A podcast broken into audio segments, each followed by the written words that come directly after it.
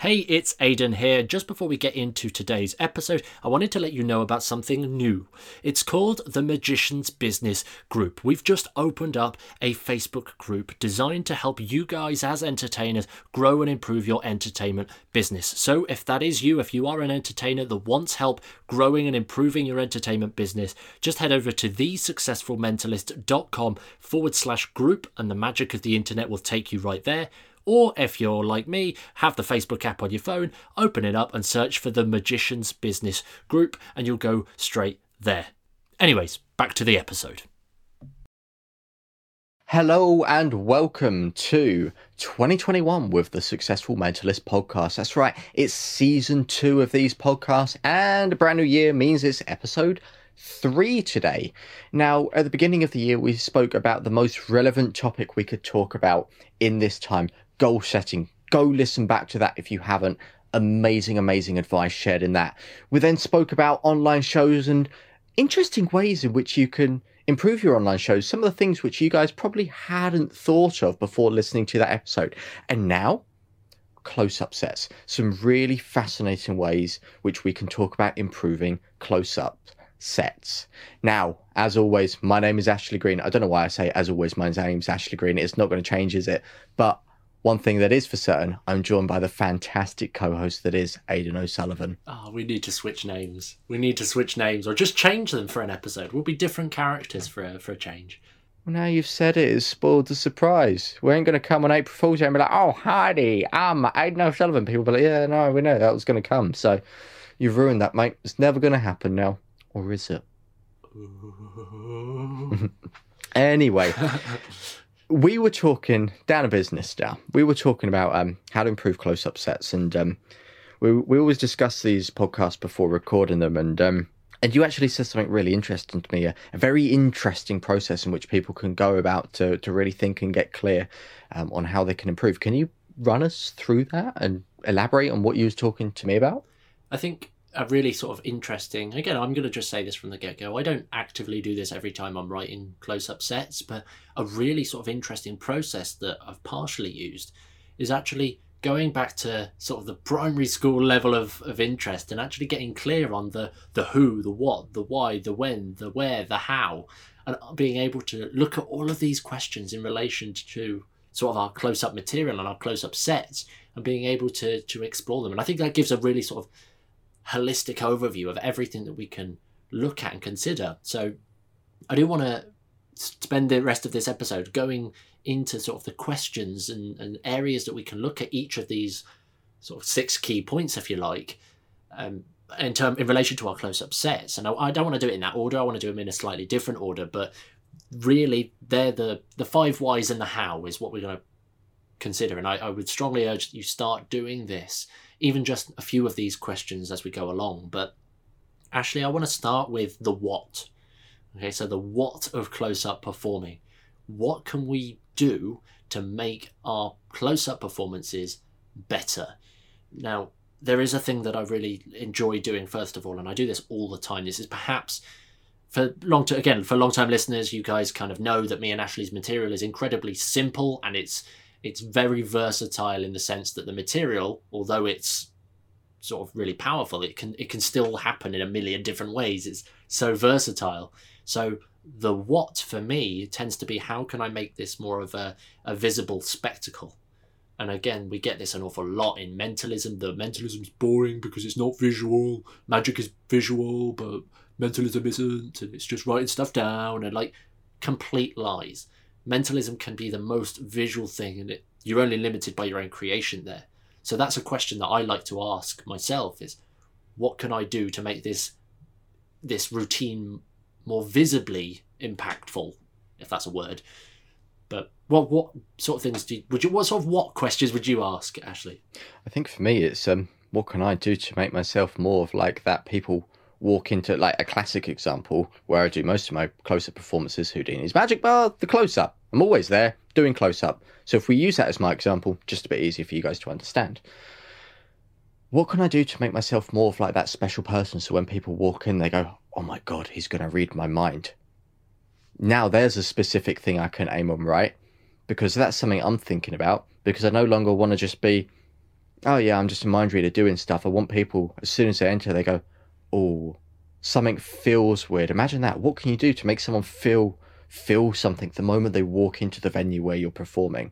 That's what I want to do. That's brilliant. These these are the kind of questions that you can sort of ask yourself, and it's going to be different for different people. For example, my what's are going to be completely different to Ashley's what's, but the reality of the situation is that by asking these questions and giving ourselves these answers, we're actually going to be able to improve our material because we now have something to go along. Um, for the next sort of question, I'm surprised that we haven't actually covered this first, but especially the long term listeners, why? Why do you want to improve your close up material? And we talk about this a lot. We talk a lot about sort of why getting an intention, getting that purpose so that you can really commit to being the best version of yourself, doing the best within your shows, and being a better performer. But why should we do it in the first place? Well, this this does link into something I said yesterday. I mean, yesterday, last week. Sorry, this links into something I said last week on the podcast. Like, you stop being an artist the moment you start thinking, yeah, it's good enough, and you stop that need for improvement. So, I mean, that answers your question, but like, why should we improve? Well, I always want to grow. Like, I don't think there's another answer to that. It's like, I always want to grow. I always want to do something more interesting, and I want to keep myself interested in the art that I'm doing. And, and this is something that I touched on again last week. And I said it at a brief point at the end. Like, if you're not doing better. You're not going further. And for example, me and my close up sets, like I'm just doing the same stuff I was doing last year. And like we've identified that what as I want people to go through a weird experience the moment they walk into the venue. Why do I want to do that? Because it's hella cool than anything I was doing last year. And that means I'm going to have more fun, right? And if I'm having more fun, better experience for everyone. Does that answer your question? Because that's honestly what I feel like when I think about it. No, so it's really important. That's a great answer to the question, but by getting clear on the why, you can actually stack up your intrinsic motivation, which is the motivation that comes from inside yourself. And we've spoken about this in YouTube and blogs and all these other places. We'll link some of them uh, in the show notes, so do make sure you have a have a little check of those. But being able to understand that why from an internal perspective means that you're going to be able to go and do the best that you possibly can and be a better performer and show up more because it's something that you really, really believe in. Um, in addition to that, you've mentioned that it's going to have the knock on effects for your audience, which again is another fantastic point. And for those that haven't really got too much sort of knowledge in this area of whys, I would strongly urge that you jump back to episode three of the podcast, in which we quite simply ask the questions of why mentalism or why magic and actually getting clear on that purpose and that why. But a really useful exercise for some people, if you've worked in marketing or sales or goal setting, like it comes up a lot in there. But being able to ask yourself the five whys. And so the five whys, and it's quite simply you set a target, you set a goal, and you ask yourself why. So, for example, uh, I want to improve my close up sets. Why? So that I can deliver a better performance to my audience. Why?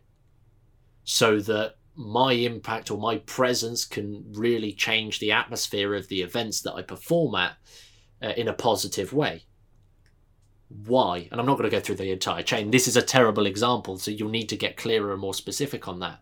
But the idea is quite simply that you ask yourself why five times, and when you get to the absolute core, you should be able to understand a little bit more about sort of the direction that you want to head in and also all of the reasons and all of the dominoes that you're going to knock over as a result of that. But that's a really good sort of exercise if you want to get clear on the why or you haven't had chance to sort of visit that just yet. So the third W in this process is actually the who. And by who, we kind of touched on it a little bit in terms of the five whys, but who is it going to impact when you improve your close up sets? Well, the immediate obvious answer, as Ashley just mentioned, is it's going to improve yourself because you're going to be striving for something bigger and better and you're going to become a better person because you're trying to show up better and become the best performer that you can and you're doing that by exploring your material and and really delving deep into what makes a good close-up performers. But ashley who? What who questions could we ask? Hmm. That's a good one. Who? Well for me i think the who for that is who do i want? Talking about my stuff. Who do I want doing all this stuff? Like, who do I want to like remember me? Like, I think for most people, like w- we've said before, like, and and for you, Aidan, I guess it might be like the venue and the people booking you. But for me, I want the specific who to be those people who I've directly performed to. I want them to go away and tell the stories about me. Yeah, it's nice and like that's in the back of my mind about like I can get referrals if like venues are talking about me and the event bookers talking about me. But what I really want is I want the people that I actually perform to to go away and say, I witnessed this. This guy predicted my future. My who is those people specifically the ones that are either watching my videos or the ones that I'm directly performing to. Brilliant. I mean, you touched on something there that's really important, and it's it is that what is those where are those dominoes? Like we set off the domino chain by improving our close up set now, and we do this thing, which means that this thing happens, and then this next bigger thing happens, and what we're actually talking about here in terms of the who is actually that, that domino that's five, six, seven, ten dominoes out in the chain, for lack of a better metaphor, obviously. But for me, like I really want to make an impact when I'm at a venue. I really want to make an impact with the venue, as you mentioned, because I have incredibly good relationships with the venues that I work with. And that's a, a, conscious decision and also a decision that's kind of just naturally come around. And what happens when I get to really make an impact on the venue and the venue staff is that the venue become my like they've become my salespeople, my agents, if you like, because for wedding venues in particular, they're going to be happy to put you in front of brides, grooms, and couples or that are really sort of looking for entertainment. They're more likely to recommend you if they like you than if not. But at the same time, it just means that I've got an opportunity to talk to people who know a very, very, very large sort of group of people. They know other suppliers. They probably already know other magicians and other mentalists. So I can contact them about teaming up and doing shows together and all that kind of stuff.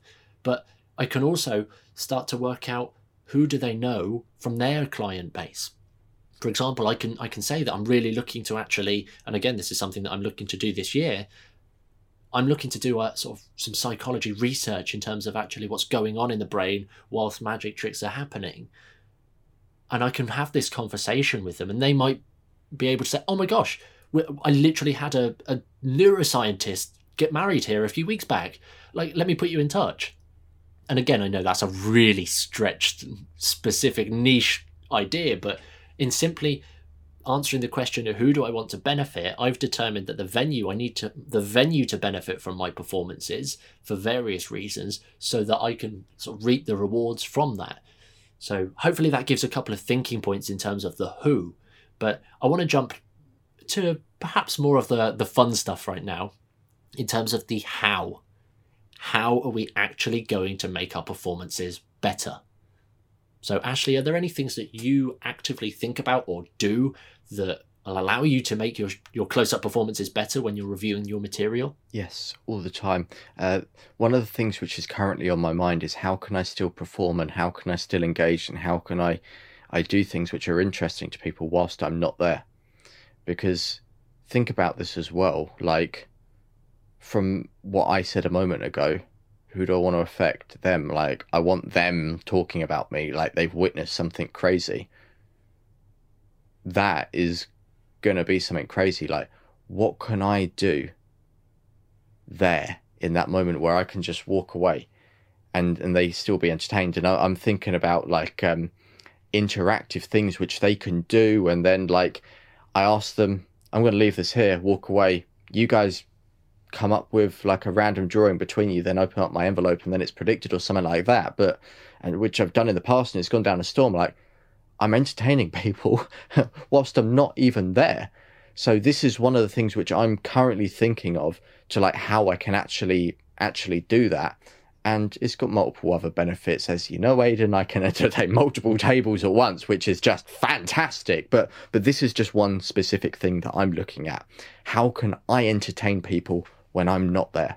What else can I do? Brilliant, brilliant. I want to distinguish for some people listening, they might not fully understand where we're going here in terms of the difference between the what and the how, but I would argue that the what is from a layperson's perspective. What are they experiencing? Think more the experience when you're answering the what, but whereas the hows, they're the specific insider knowledge things that we can do. That, and that could be things like making your methods 10 times harder just so that you get that 1% impact, or maybe making something 10 times simpler so that you can actually stretch and go further. Like maybe you've got this incredible routine with a deck of cards that any freely named card is the one reversed in the deck, and you do that by uh, a gimmickless approach and you do a piece of sleight of hand to make that happen.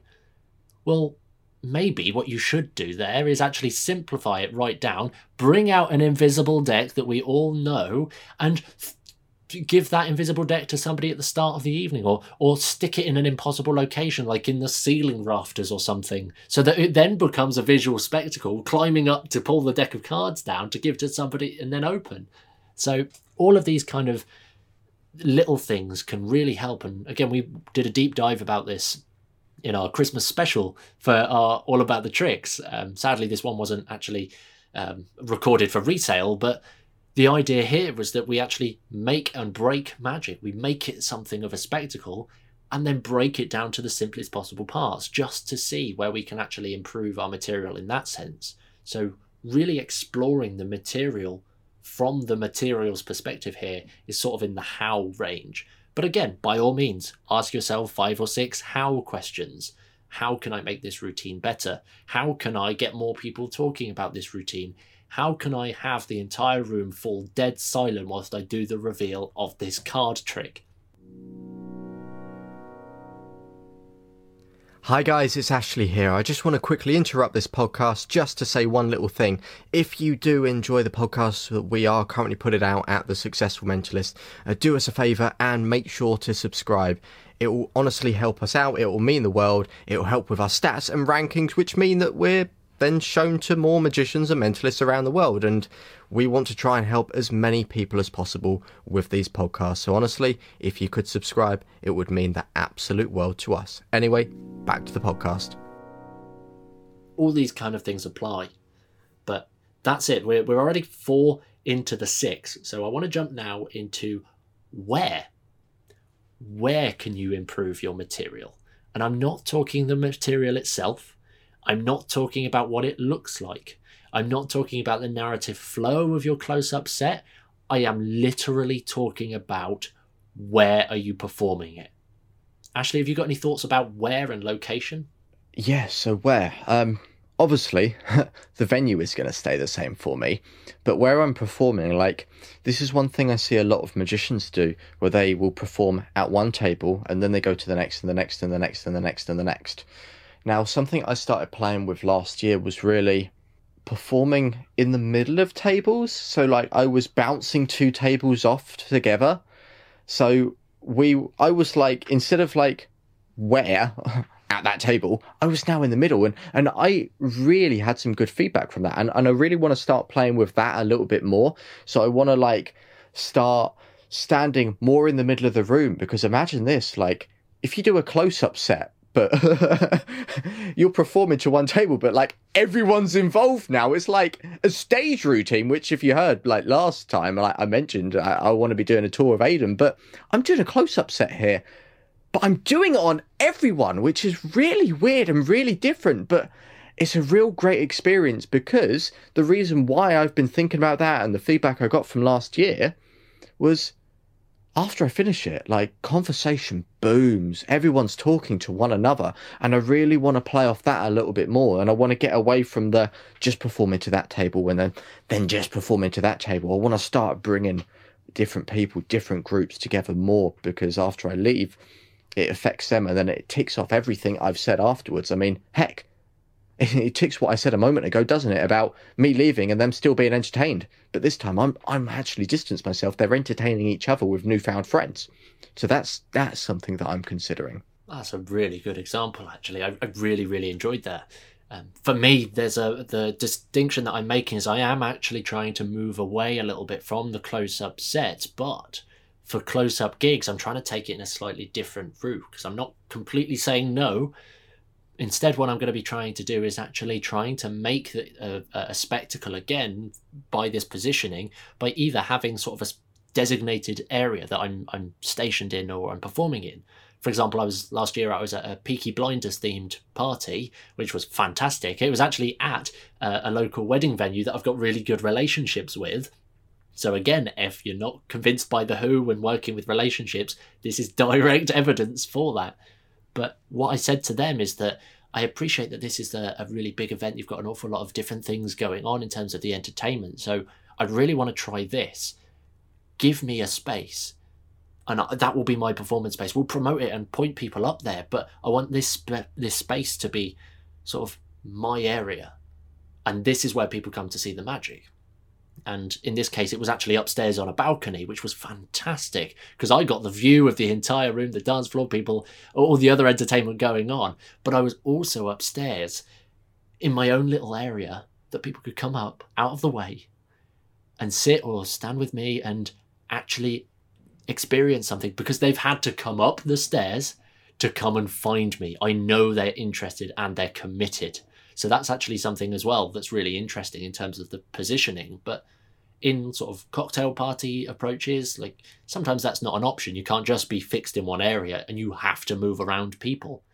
Well, if you've got to move around people, why don't people move around you? And you say to people like, "I really want to show you something, but there's there's lots of people around. Can you come with me?" and you either take them to a quiet corner of the room or or outside or a different room completely out of the way of everybody else and suddenly they're going to buy into it because remember you've bought more of their time and their engagement and they're really in it with you. They've if they've come through a corridor down to an empty spare room or into a into a, a back room or the coat room or whatever the case may be just to watch a magic trick chances are they're going to remember it more because it's a better story for them. And again you turn it into that moment. So again the where is kind of taking control of your environment. But again if you want to keep it surface level and ask yourself where can i improve my set in terms of the the narrative and the flow you've got by all means do that but really take a moment to think about your positioning and your environment the final question in this saga if you like is actually the when the when when should you improve your material in terms of when should you perform it? So, Ashley, I know you've got some really interesting thoughts on this. When do you perform close up? For a moment, then I thought you was going to say, "When should you take action?" I was going to go, "Now, take action now!" And then you've changed it into a different direction. I was like, "Oh, there, there's, there's my advice gone." but, but yes, um, when should you perform it? Now, when a lot of uh, magicians and mind readers and mentalists are us wedding entertainers, whenever we go out there, and start doing weddings, what's the one thing we do right at the very start? Ooh, when is the best time to perform? So what do we do? We look on someone else's website. And we go, oh, they, they do uh, they do the stuff in the evening where the disco's on. They've got loads of people there. Yeah, it'll be a good close-up gig. I bloody hate that because you've got the disco blaring, you've got loads of people there having drinks, trying to trying to dance, trying to do all this stuff, trying to say hi to people, and then there's me like, oh, oh, do you want to? Oh, can I? Can I just? Oh, oh, doesn't work for me. So when should I do it? I have clients come to me and they say, "Yeah, can you can you entertain when all the guests are here?" And I go, "No, you don't. You don't want me then. Here's why. What I'm better suited at is doing it earlier on in the day. I'd much rather, when I'm doing a gig, find somewhere where it's convenient and actually suits what I'm doing. For me, I'm creating a real moment with people. And to do that, I've got to be able to talk to them. I'm not a flashy magician that can just do crazy stuff and doesn't need to say, like, I've got to talk to them. I've got to deliver my stories, the things that I say, the information. I've got to read their minds for heck's sake. And that involves talking to them. So I want to find that moment in the gig, that moment in the thing, the, the, where I'm performing, like, where I know the timings are going to be suitable. For example, at a wedding, just after they've got married, at the reception where everyone's waiting, there's photos being taken. It's a typical moment where people were just kind of, they come out, they're not too drunk, and they're just like, oh, what do we do? And they don't know everyone yet, so they're still quite quiet. And that's where I can come in and really do my thing. That's where I excel. And I think it's niching down because some people listen to this, Aidan, they, they might be the opposite, right? They might they might really benefit from performing when there's loud music, when there's lots of people that are shouting and, and all of this, but it's getting clear on everything and then finding the suitable moment to actually do it based on everything you're going to be doing, right? Yeah, I mean, completely. That's a, some really, really valuable points there. I actually don't think I've got anything uh, in addition to add to that, but it, it's really important to niche down and get clear on when do you want to perform. Because when you know that and you, you play around with this, do some different iterations, try performing at both of those different times when there's loud music and quiet music. And again, if there's loud music and you're booked and there's loud music, remember you can use your where move them somewhere completely different, move them to a different room, move them outside where it's quiet.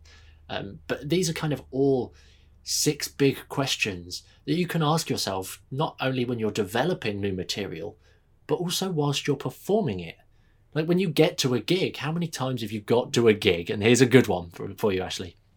How many times have you got to a gig and something is completely different to what was said?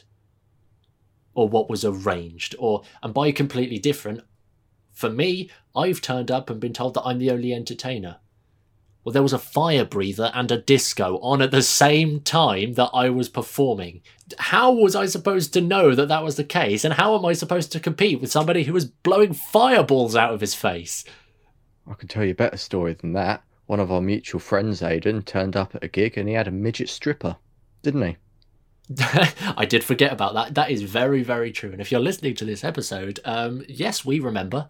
Um, but this is it. Like these are some crazy instances, and when you get faced with those, a lot of entertainers go into panic mode or overdrive, or they, or the worst thing that you can do. And I've I know like professional performers that go and do this, they go and complain. Do not complain at the event about this stuff unless it is severely damaging to your act and your performance. And by severe, I mean you're you cannot what, why, who, how, where, or when your way out of it. If it, you absolutely cannot perform under the circumstances, then go and have that conversation. But until you can't do anything at all, you cannot complain at your client because this is stuff that you should have asked and got clearer on ahead of time. You should have checked this the day before the gig or the week before the gig and been completely clear.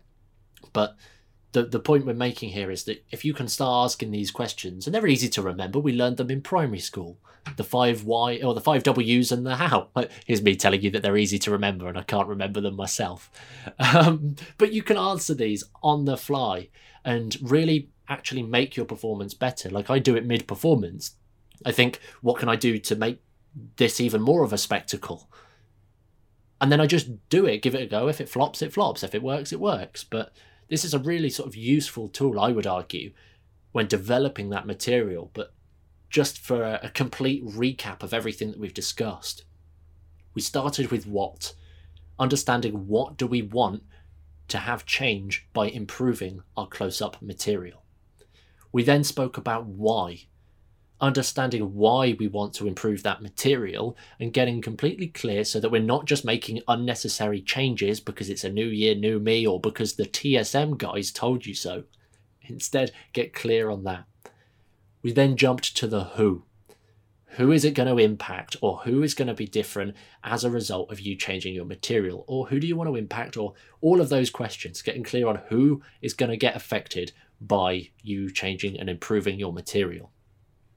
We then spoke about how, so the specific actions that you can take as a performer to be able to make these better, whether that's changing or simplifying methods or just doing something completely different, a completely new trick instead.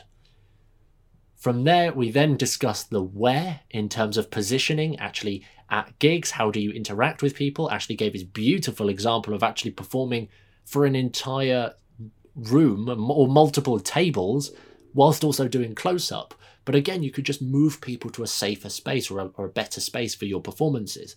And then finally, we've discussed when. Understanding when is the best time for you to perform and finding out what you're good at. And if you can follow that entire process, there is absolutely no way on earth that you cannot kick ass for these close up sets. You, you can't not because you know everything.